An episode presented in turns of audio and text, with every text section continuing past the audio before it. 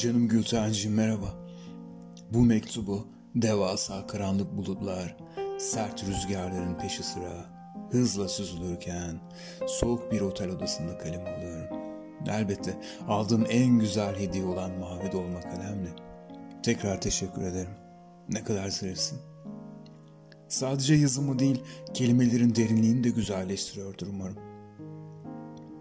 Eylül tüm serinliğiyle hüzün mevsimine kaparaladı buralarda. Ama sanma ki içimde, hissiyatımda şu başımın üzerinden geçip giden kara bulutlar gibi. Bilakis mesudum. Süryan şarabı içip doğum günümü kutlarken çakır keyif olduğumuz o günkü kadar hem de. Eylül ne güzel bir ay. Yapraklar düşse de bağ bozumu zamanı. Nasıl eğlenmiştik o pazar yakacık ormanında. Genç çam ağaçları arasında çekildiğimiz o son resme uzun uzun bakıyorum her gün. Şimdi daktilo edilmiş kağıtlara dolu masamda gözlerin gülümsüyor. Hep aynı gündeymişçesine. Dimağım yanıltmıyorsa bu fotoğraftan herkese tab ettirmiştik. Seninki duruyor mu? Karanlık bir çekmeceye kapatmadın değil mi bize? Arkadaşlarımdan ve sıcaklığından ayrı düştüm. Yeri doldurulamayacak bir boşluk. İç sıkıntısı hissedebilirim bu kış. Üşüyebilirim. Ne anacığımın ördüğü kazak, ne de yazıhanede habire içtiğimiz çaylar Ankara'nın kara kış soğuğunda ısıtabilir içimi. Arkadaşlığımız nasıl da saf, derin ve hayat doluydu. Bir daha yaşayabilecek miyiz böylesini? Bazen karamsarım ben. Sesini duyar gibiyim. Hayat sürprizlerle kanatlanan kelebek misali diyorsun. Haklısın. Belki de yeniden seveceğim, balık olup tutulacağım.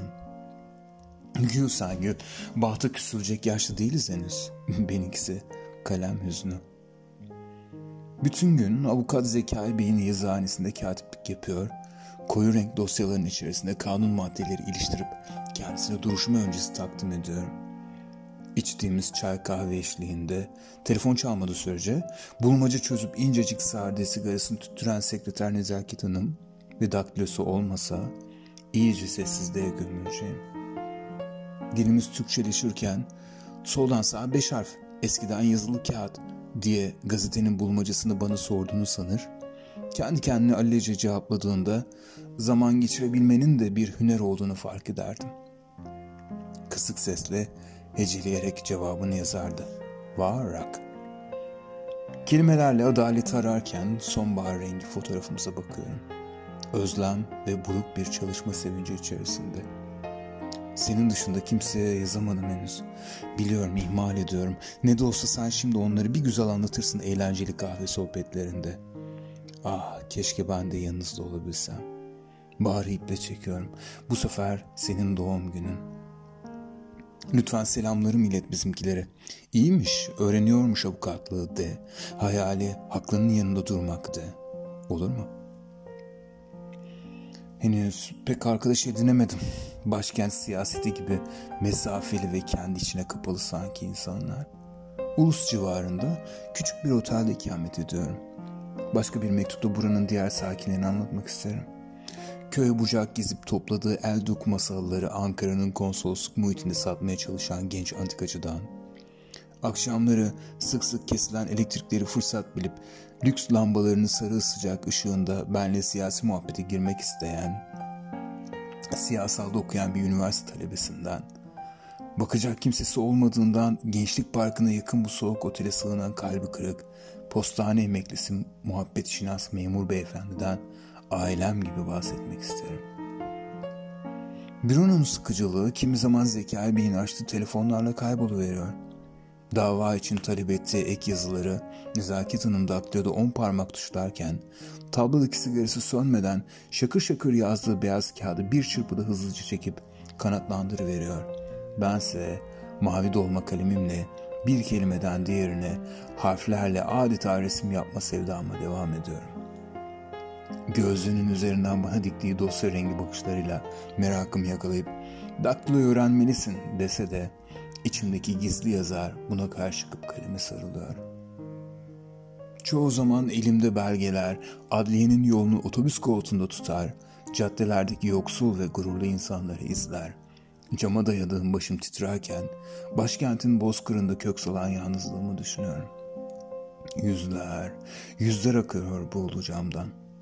İnsanların gözlerini nasıl unutabilirim? Dalgın renginde kırgın dalları.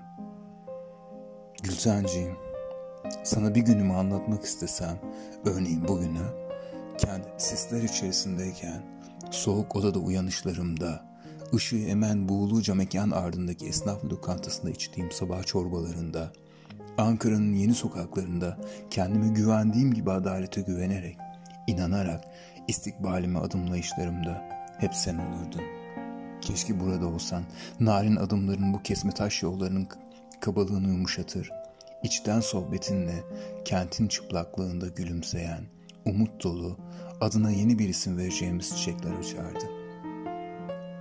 Islak, karanlık ve kasvetli sokaklardan sesleniyorum sana. Sabahların gün aydınlığından, aç karnına bekleyenlerin erdeminden, buharla dumanı aynı anda ağzından çıkaran hayalperest dalgınlıklardan. Soğuyan günlerde sıcaklığına sarılıyorum. Ne olur yanısız bırakma beni.